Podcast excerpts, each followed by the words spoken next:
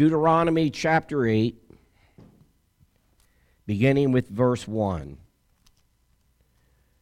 All the commandments which I command thee this day shall ye observe to do, that ye may live and multiply, and go in and possess the land which the Lord sware unto your fathers.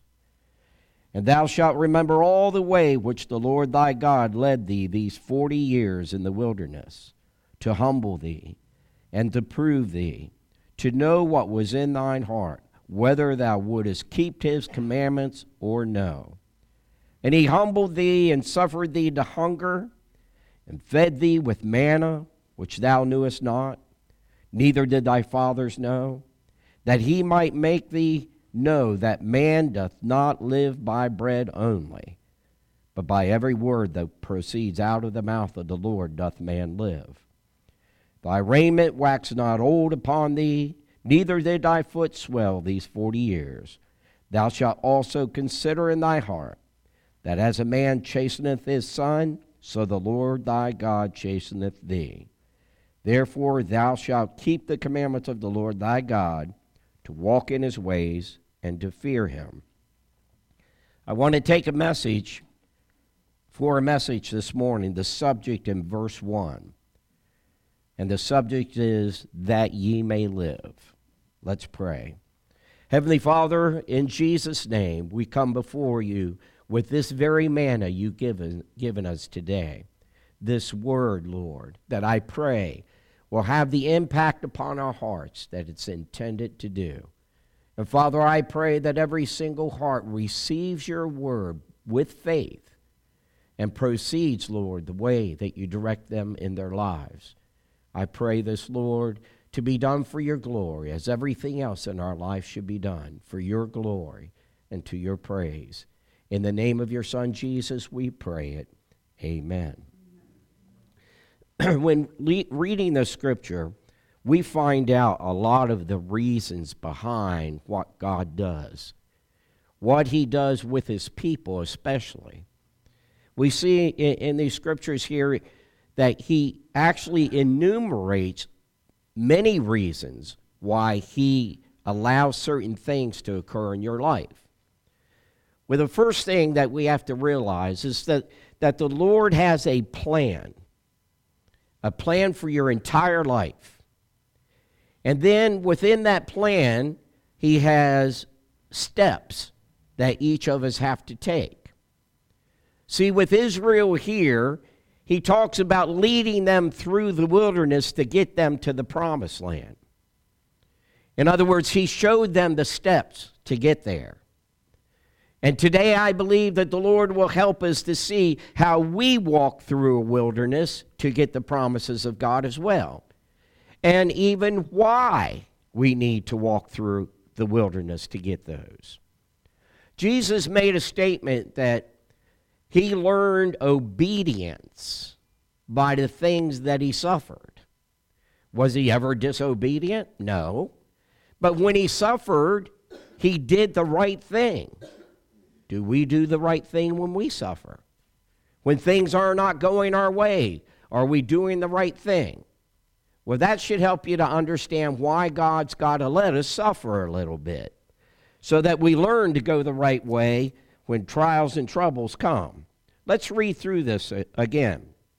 It says uh, in verse 2 Thou shalt remember all the way which the Lord thy God led thee these 40 years in the wilderness. And he led them through the wilderness to do a few things to humble you, to prove you, to know what was in your heart and whether you keep his commandments or not. Okay? To humble you. Now, why would the Lord allow the children of Israel to suffer, but to humble them? What's it mean to humble us?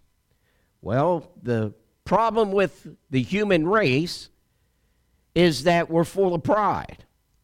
Pride is, is defined as self dependence, uh, seeking for self pleasure, self aggrandizement.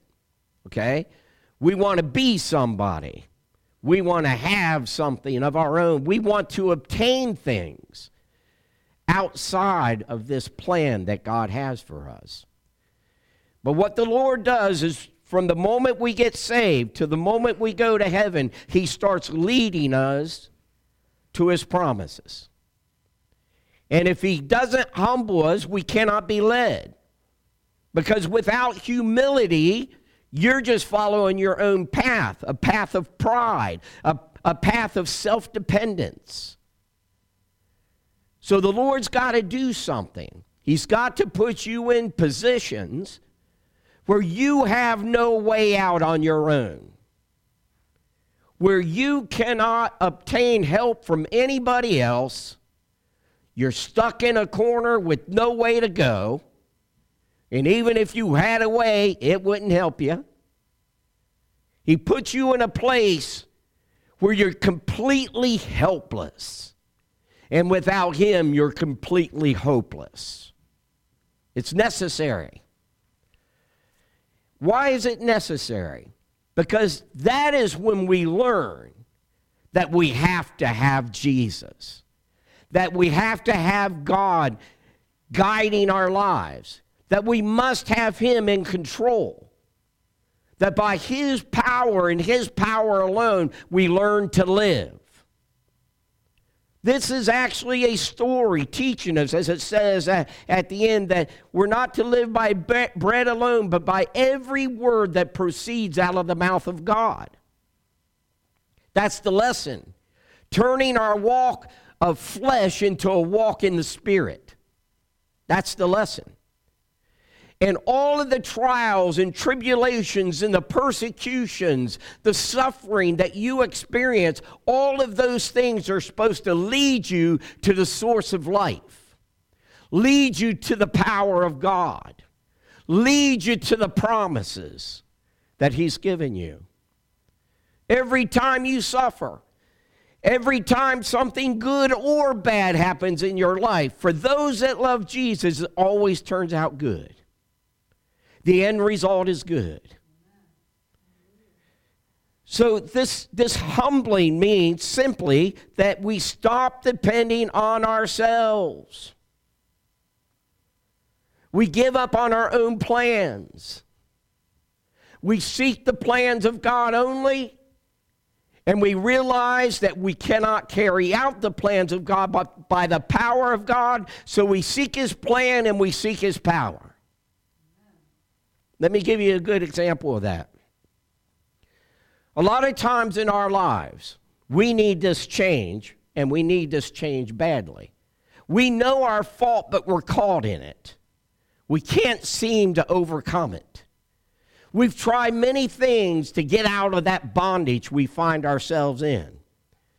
But we don't realize that we can't get out of it by doing anything, but we can get out of it by faith. What I'm saying is that the, the, the Lord has righteousness, and then you have your righteousness. Your righteousness is you trying your best to live for God and do what God wants. You got the right intentions, but you got the wrong means. When the Bible tells us that we are to hunger and thirst after righteousness, it means to hunger and thirst after His righteousness. When we become humble, we don't depend on our own righteousness anymore. We depend on the righteousness of Jesus Christ. A proven righteousness. A man who lived and never failed God one time. Not in thought, not in feelings, not in deed. And that's where God wants to change us. We have to go through a wilderness to be changed. Israel had to walk in the wilderness 40 years to finally get to the promises God gave to him 40 prior years. So God's got a plan. So give up your plan, find out what God's plan is, and once you got his plan, seek him for his power. We're to hunger and thirst after the righteousness of Jesus Christ. Not my own righteousness, not my own abilities to live right, but His power to live right, His righteousness. So, what, what happens is you realize you can't change yourself. That's humility. when you've come to the place where you know you can't do what God wants you to do, you can't do right anymore. You keep making those bad decisions. You keep falling into the same trap. You keep failing the same way over and over and over again, but you don't want to anymore. When you don't want to anymore, you're on the right track. You're now seeking for God's righteousness. I don't want to do it anymore, Lord. Forgive me and deliver me. Now I need the deliverance. I know I'm wrong. I ask you for forgiveness. I believe you've forgiven me. But forgiveness is not enough for those who want the fullness of this life that God gives. Forgiveness is not enough. They want deliverance too. They want to be delivered from this. They want to not fall into that bondage again. They don't want to make that mistake over and over again. So it tells us that we're to seek for the righteousness of God, hunger and thirst after it. How do you know you got it? Where that bondage that gripped you, gripped you in your mind. It gripped you in your soul, your feelings. And uh, of course, it resulted in the deeds done dirty. But when God gives you the righteousness, He gives you a different way to think about the exact same circumstances and situations. You start thinking differently. That causes you to feel differently. That causes you to do differently. When you think like Him, you'll feel like Him and you'll do like Him. Yes. That is an amen. That's his righteousness imputed unto those who hunger and thirst after it. His righteousness that knows that the way is not through any fleshly means or any effort on our part. It comes from a heart that has been humbled by God, that has been put in an impossible situation. So the only thing that they could do is call upon the God who can do the impossible. Amen. And then God imputes to you a righteousness that is the same righteousness of his son Jesus. In fact, it is his righteousness now living in you. That's living. That's living. That's what life really is. No longer me, but thee. Not only do we get in the plan of God, but we must have the power of God. We must hunger for the plan. We must hunger for the power. And God is willing to provide both. But only when we humble ourselves. So, what's the second thing he said all these trials and tribulations were to do. First, to humble us, make us realize we can't do it. And God is the only one who can do it. There's no other means. And right now, if you understand what I'm talking about and you put it in context of the New Testament, we are to preach Jesus Christ and Him crucified. And that's the way.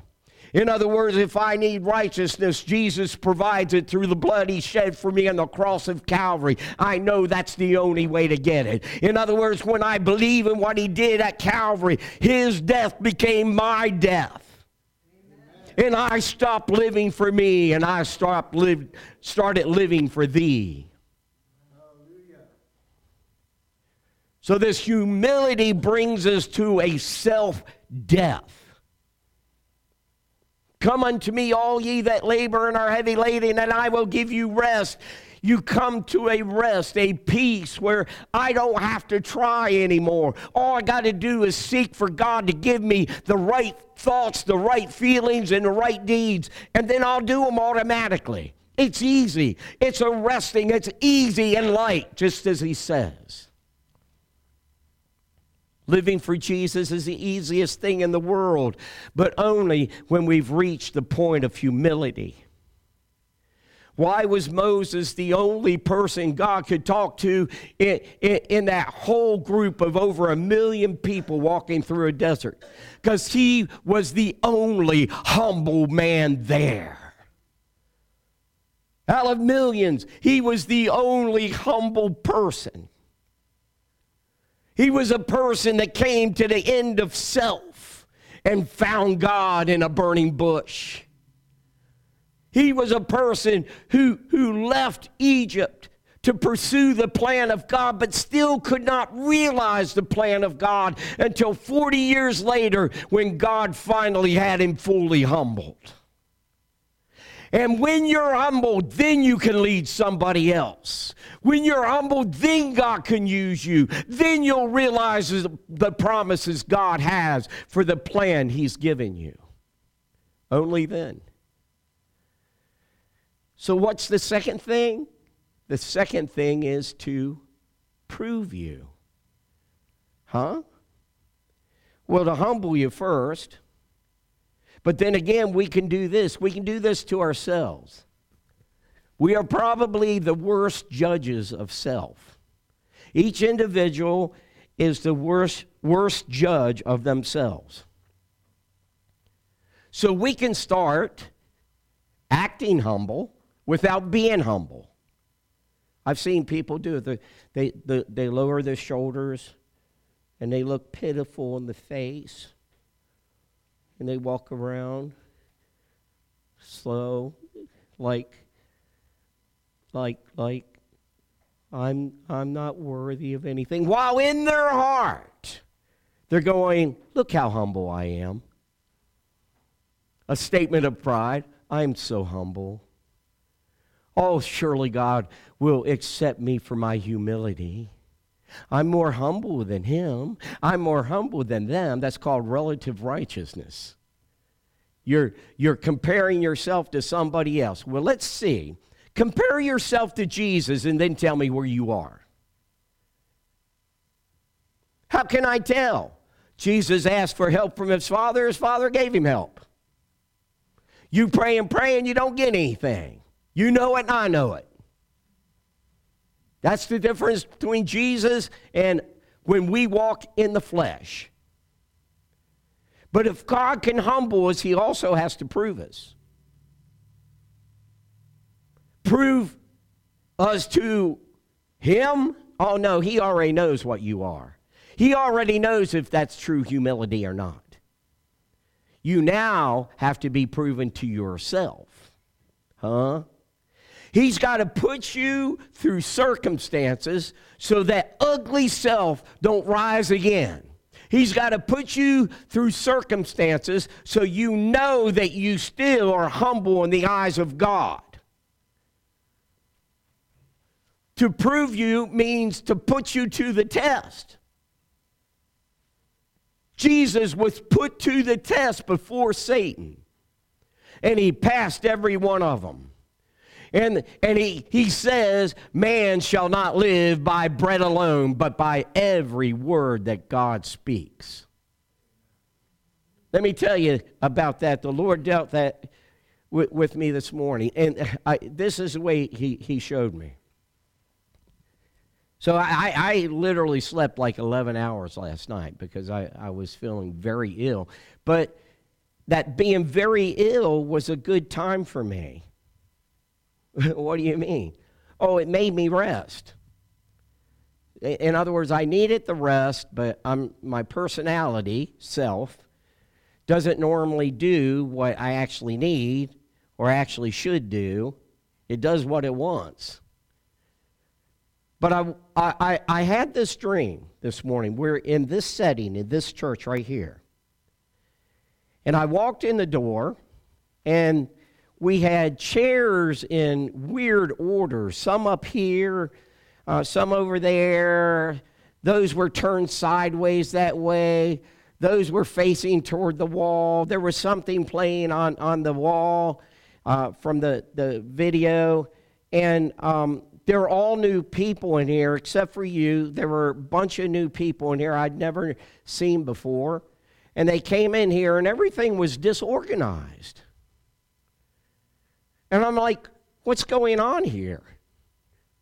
I can't minister in this atmosphere. These people were facing them, they were facing that way. Everyone was facing in a different way, a different direction. It was so unorganized. And the Lord says what He's trying to do in this church is get this church on the same page as His Spirit, as the same page of His Word, as the same page of His plan.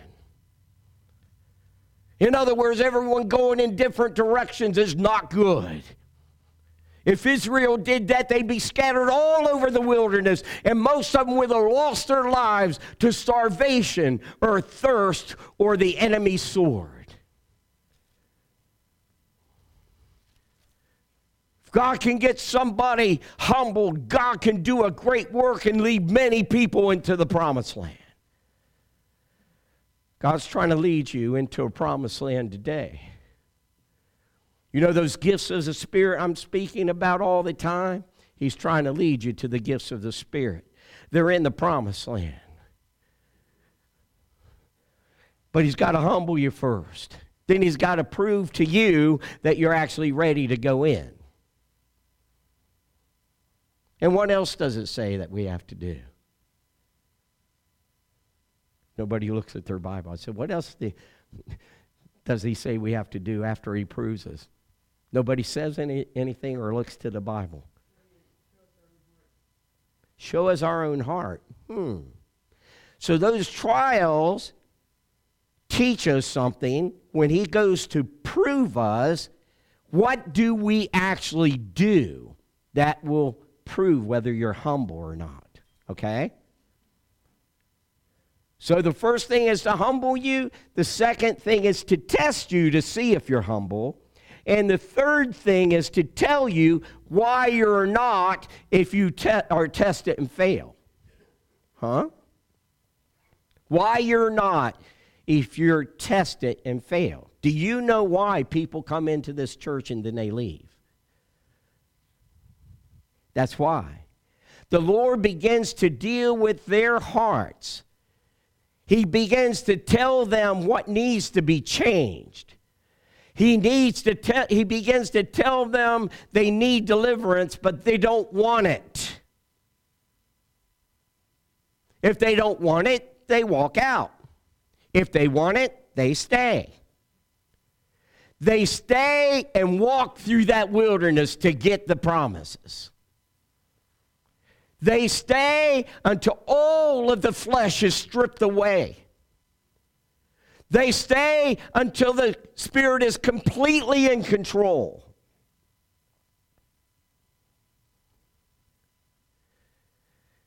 The church needs strong leadership in these last days, and that leadership needs to be hearing directly from God. You remember the children of Israel when they camped around Camp Horeb or Mount Horeb. Moses went up there. And God tells him, I'm going to speak to my people. They're going to hear my voice. And after he speaks to them, they fall down, they tremble, and they run to Moses and to, don't speak to us anymore in this manner. You just go get the word and bring it to us. Don't speak directly to us. It was a fearful thing. It was a traumatic experience. Why? Because they didn't have humble hearts. God tried them right there, He tested them, He proved that they were not humble because we should not be running away from the voice of God. We should be pursuing it with every fiber of our actual being.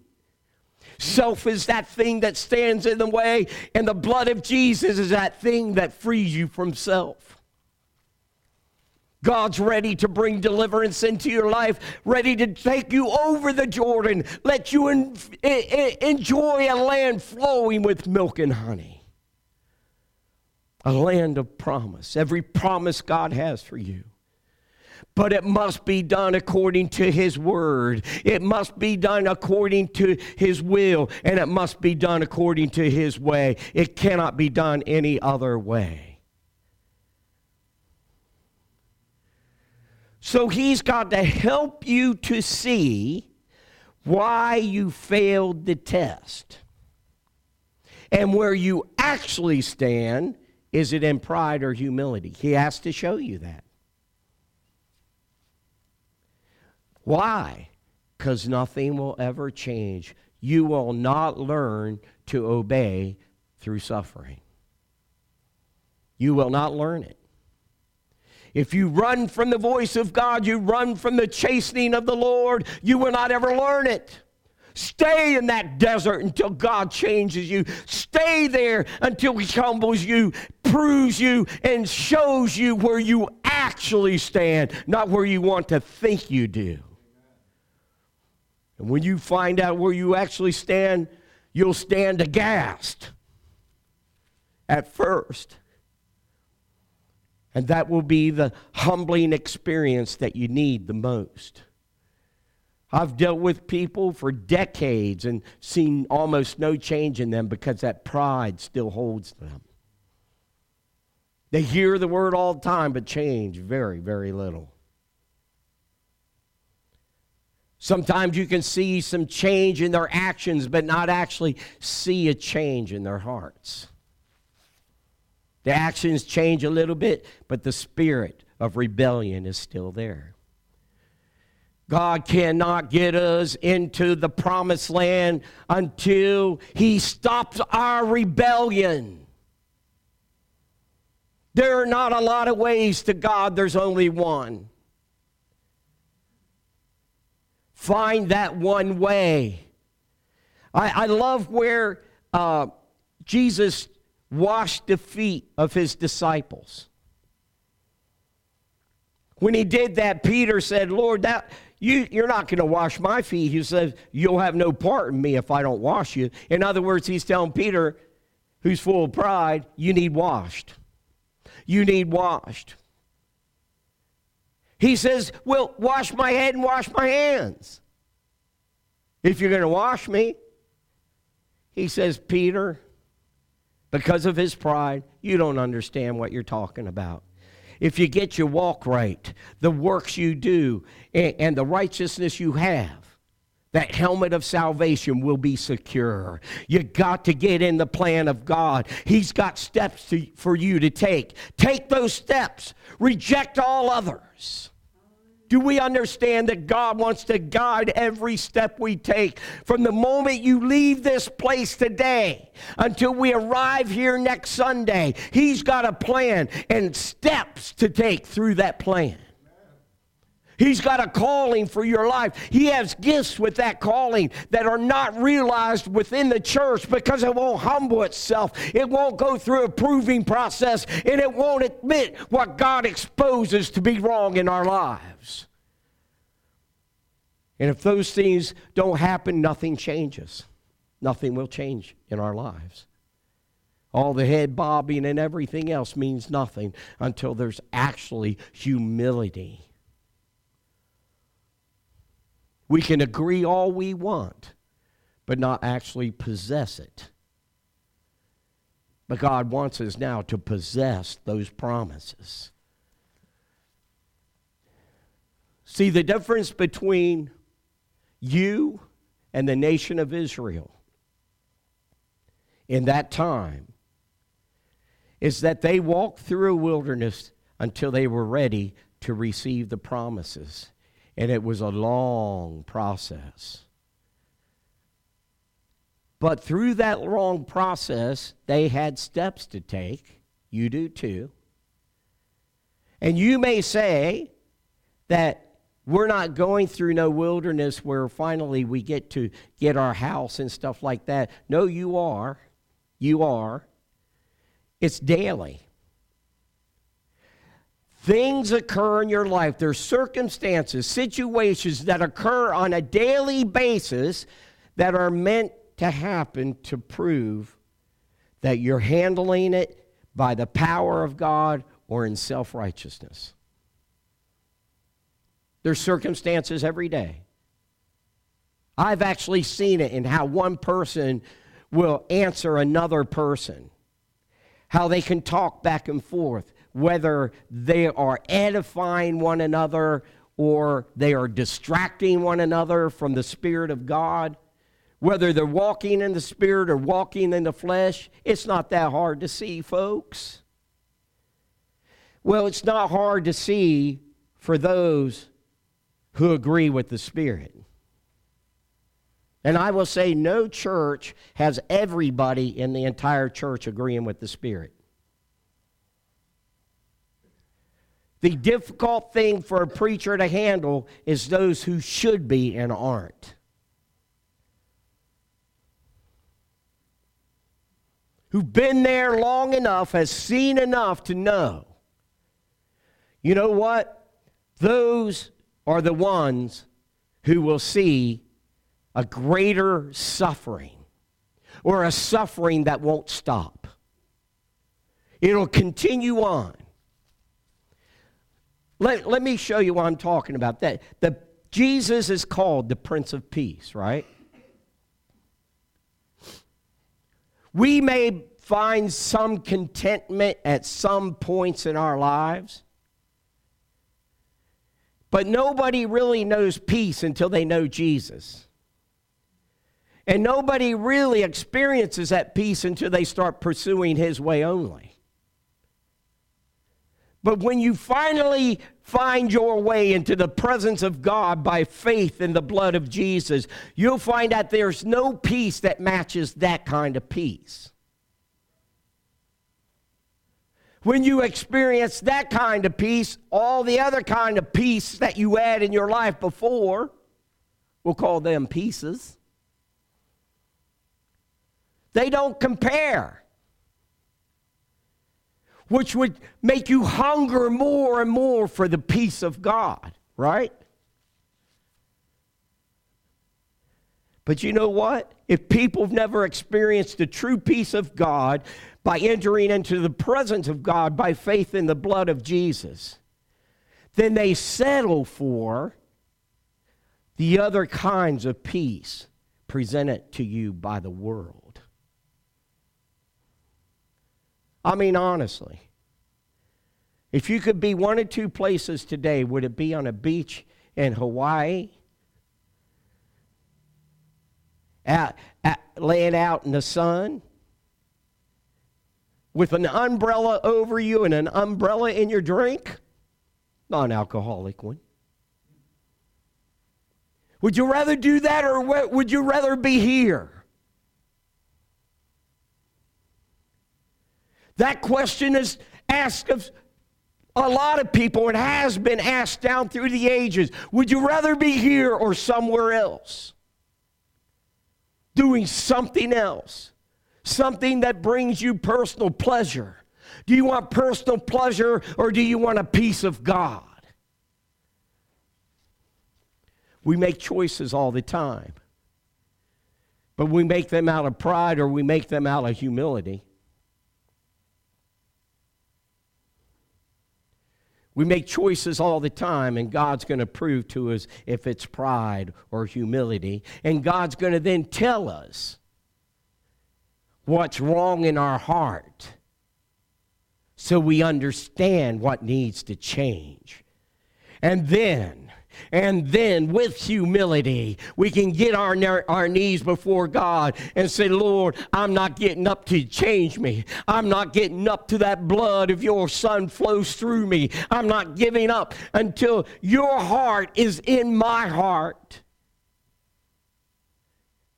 And I'm living for you and you only. I'm living to do your will and your will only. Don't be upset when those trials and tribulations come.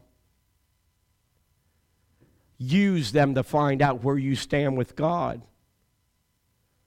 Use them as a time of repentance, a time of refreshing. Use them as an opportunity to become more and more and more like Jesus. Bow your heads and pray. Father God, in the name of Jesus, we come to you. This altar call is given, Lord. for those who want to be serious, for those who want to give up their own plans so that your plans can be fulfilled in our lives. Those who want you more than they want anything else. It's an opportunity to come to you and ask for it, Lord, knowing that what will follow is a testing period. And your spirit will open up to us and tell us whether or not we're truly humble as we need to be. That we're truly faithful as we think we are, and truly exposed to us, Lord, what our heart really is. Truly expose it so we can run to the cross that it may be changed. Lord, it's time to be changed. It's time to get the church organized into the callings of the church the church into the will or the plan of God for it corporately and individually. It's time. These messages are leading us down that road. Now, Lord, do what needs to be done to get us where we need to be. And I pray that in the name of Jesus. The altar's open for you to pray.